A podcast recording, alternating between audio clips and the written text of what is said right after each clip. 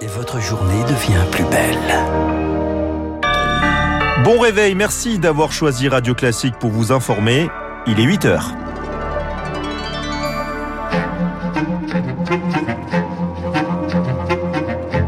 La matinale de Radio Classique avec Gaël Giordana.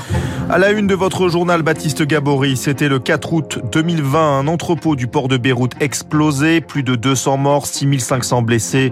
Deux ans plus tard, le Liban est au bord du gouffre et les habitants sont désespérés.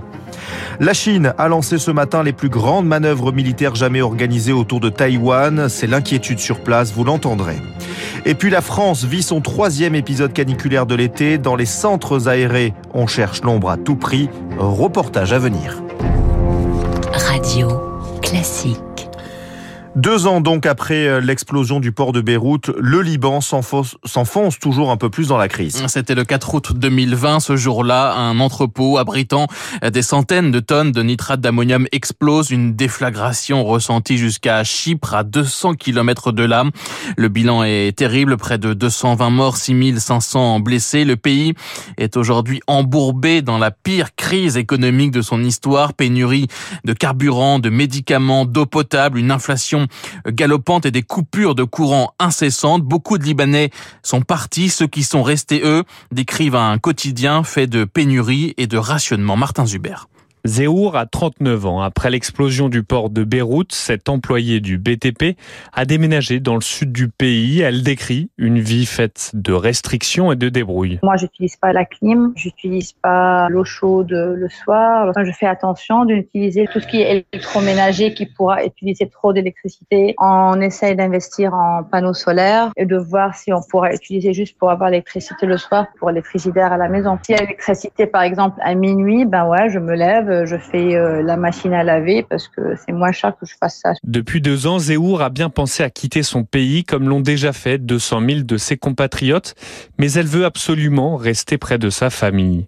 Saloir, elle, est originaire de Beyrouth et elle rêve de partir au Canada avec son mari et ses quatre enfants. C'est comme si tu es dans une cage qui s'appelle le Liban, mais tu dois survivre. Mon enfant, il a eu un trauma. Il a maintenant peur. À chaque fois qu'il entend le, le, feu d'artifice, il a peur. À cause de quoi? C'est pour cela que je pour que mes enfants se sentent en sécurité. Mais pour Saloir, le Canada attendra à cause d'une demande record. Le pays fait face à une crise de délivrance des passeports. Martin Zuber, l'enquête ouverte dans le pays piétine, entravée par des ingérences politiques. Des experts indépendants des Nations Unies et des ONG ont appelé hier à l'ouverture d'une enquête internationale sans délai. Huit personnes ont été blessées, dont une grièvement. Plusieurs explosions se sont produites hier après-midi dans une poudrerie de Bergerac en Dordogne qui fabrique des munitions notamment. Site classé Céveso seuil haut. D'importants moyens de secours ont été déployés. L'incendie qui s'était déclaré après les explosions a été euh, maîtrisé. Les causes de ces explosions euh, ne sont pas encore connues. Autre incendie sur un site Céveso cette nuit à Molsheim dans le Bas-Rhin, site appartenant au groupe Safran et qui abrite euh, différents produits chimiques. Le feu a été éteint dans la nuit. Aucune victime. Les mesures réalisées à ce stade confirment une diffusion non dangereuse de produits à l'extérieur du site selon la préfecture. La Chine a lancé il y a deux heures ses exercices militaires au large de Taïwan. La chef des députés américains Nancy Pelosi a quitté l'île hier, mais la Chine ne digère toujours pas cette visite dans un territoire qu'elle revendique. En représailles, Pékin mène donc depuis ce matin de vastes exercices euh, militaires dans le détroit de Taïwan, exercices d'une ampleur sans précédent. Des projectiles ont été tirés, rapportent à l'instant euh, plusieurs journalistes, le tout euh, dans plusieurs zones encerclant Taïwan, une menace inédite, nous raconte le journaliste taïwanais William Young. C'est sans précédent, ces exercices militaires de quatre jours. La Chine faisant ça à six endroits différents autour de l'île au même moment et parfois à moins de 20 km des côtes de Taïwan. C'est si près, ça n'est jamais arrivé avant. D'une certaine manière, c'est presque un blocus maritime et aérien. Ces exercices vont provoquer des retards dans les livraisons des navires. Ça va aussi affecter le transport international pour les vols commerciaux et les cargos. C'est un problème global. William Yang avec Lauriane Toulmont pour Radio Classique. L'armée taïwanaise dit ce matin se préparer à la guerre sans la chercher. L'Est de la France, toujours sous de très fortes chaleurs aujourd'hui. Il fera 38 degrés cet après-midi à Strasbourg, 39 à Mulhouse ou encore à Lyon. Le sud-ouest également toujours euh, concerné par ce troisième épisode caniculaire de l'été. 26 départements euh, sont encore en vigilance orange. Une chaleur qui met à rude épreuve les, organismes, notamment ceux des enfants. À Nuo, vous étiez hier dans un centre de loisirs à Nanterre, dans les Hauts-de-Seine, où on tente de s'adapter.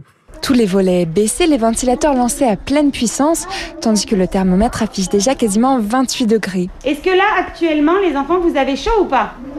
Assis sur le tapis en mousse, Savaïdine trépigne d'impatience, les yeux rivés sur un écran géant. On va regarder la dilateur, ici, la vidéo. Euh, Shrek. Séance visionnage de film donc pour rester au frais, suivi d'un tout autre programme. Eh ben, on va faire quelques activités. Et on va faire les jeux d'eau. On va faire la pâte aux joie. Bah, quand il fait chaud, et bah, on a besoin de se mouiller, comme ça on se rafraîchit. Une pataugeoire et des jeux d'eau installés à l'ombre des arbres dans la cour du centre de loisirs.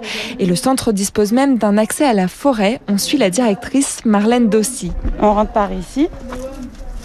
Et vous avez vu la fraîcheur Ça fait du bien. Hein Tout est fait donc pour éviter les fortes chaleurs, car elles ont des conséquences sur l'humeur des enfants. On sent euh, soit de la fatigue, de l'énervement, des petits conflits, des choses comme ça. Ils sont un peu plus grognons et ils ont envie de moins faire des choses. Mais pour apaiser tout ce petit monde, la solution est au congélateur. Et voilà, les Mister Freeze. Du coup. Mais avec modération, évidemment, pas plus d'une glace par jour.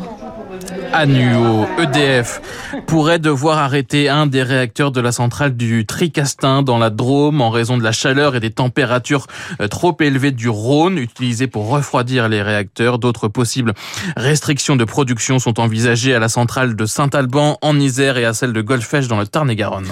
Et les conséquences de la sécheresse qui sévit sur la France se multiplient. À ce rythme, il n'y aura plus d'eau dans 25 jours, alerte la préfecture de Haute-Corse. Le préfet a lancé un appel solennel afin de limiter la consommation d'eau. De nombreuses restrictions existent déjà. L'interdiction de remplir les piscines privées, de laver son véhicule ou encore d'arroser la pelouse. L'hypothèse d'une coupure d'eau généralisée reste peu probable, mais le sous-préfet Yves Darro espère une prise de conscience volontairement provocateur, tout simplement parce que certains n'ont pas pris conscience. Autant au niveau du monde agricole, on est assez sensibilisé aux choses, autant au niveau des particuliers, surtout avec l'arrivée en été d'une forte population touristique, ça semble être un peu oublié en disant bah oui, non, mais c'est pas grave, donc on continue à arroser, on, remplit les piscines.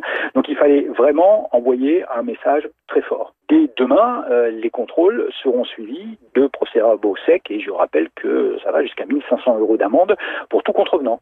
Sous-préfet de Haute-Corse avec Charles Ducrot pour Radio Classique. 8h08, le Parlement doit adopter définitivement aujourd'hui les dernières mesures sur le pouvoir d'achat. C'est la fin de trois semaines de débats acharnés. L'Assemblée et le Sénat devraient voter donc cet après-midi le projet de loi de finances rectificative, deuxième volet du paquet de mesures face à l'inflation. Sont programmés notamment la revalorisation du point d'indice des fonctionnaires, le maintien du bouclier tarifaire sur l'énergie et de la remise carburant. Gérald Darmanin annonce dans un entretien au Figaro le report du projet de loi immigration. Il devait arriver au Sénat au mois d'octobre. Il sera finalement remplacé par un grand débat à l'Assemblée et au Sénat avant que le texte définitif ne soit présenté. Parmi les mesures que souhaite présenter le ministre de l'Intérieur, le conditionnement d'un titre de séjour à l'obtention d'un certificat prouvant la maîtrise du français ou encore la suppression des dispositions interdisant l'expulsion des étrangers délinquants. Et on y revient juste après ce journal. Ce sera l'édito politique de Dina Cohen. La France compte désormais plus de 2200 cas confirmés de variole du singe. C'est le double par rapport à la semaine dernière. Le ministre de la Santé, François Braun, était hier dans un centre de vaccination.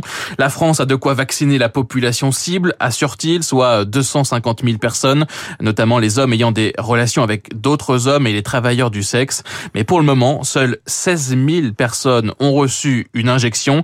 C'est beaucoup trop peu, regrette Mathieu Gatipon-Bachette, porte-parole de la Fédération des associations inter-LGBT. Qu'aujourd'hui, il y a des informations qu'on n'a pas, notamment le nombre de doses. Il y a des gens qui n'arrivent pas à avoir des créneaux euh, sur Doctolib. On a l'impression que parce que ça concerne des, hommes qui ont des relations sexuelles avec des hommes, des euh, personnes euh, des gens qui sont des travailleurs du sexe, on a un peu l'impression que c'est traité un peu de manière un peu marginale. Il faut bien prendre conscience que cette épidémie, elle va se diffuser quoi qu'il arrive, elle va toucher plus que les personnes qui sont ciblées dans les mesures gouvernementales. Donc nous, on appelle vraiment à une grande vigilance et on considère bah, que les personnes LGBT ont droit au respect et que de toute façon, même si cette épidémie ne se diffuse pas, il faut mettre les moyens à la base.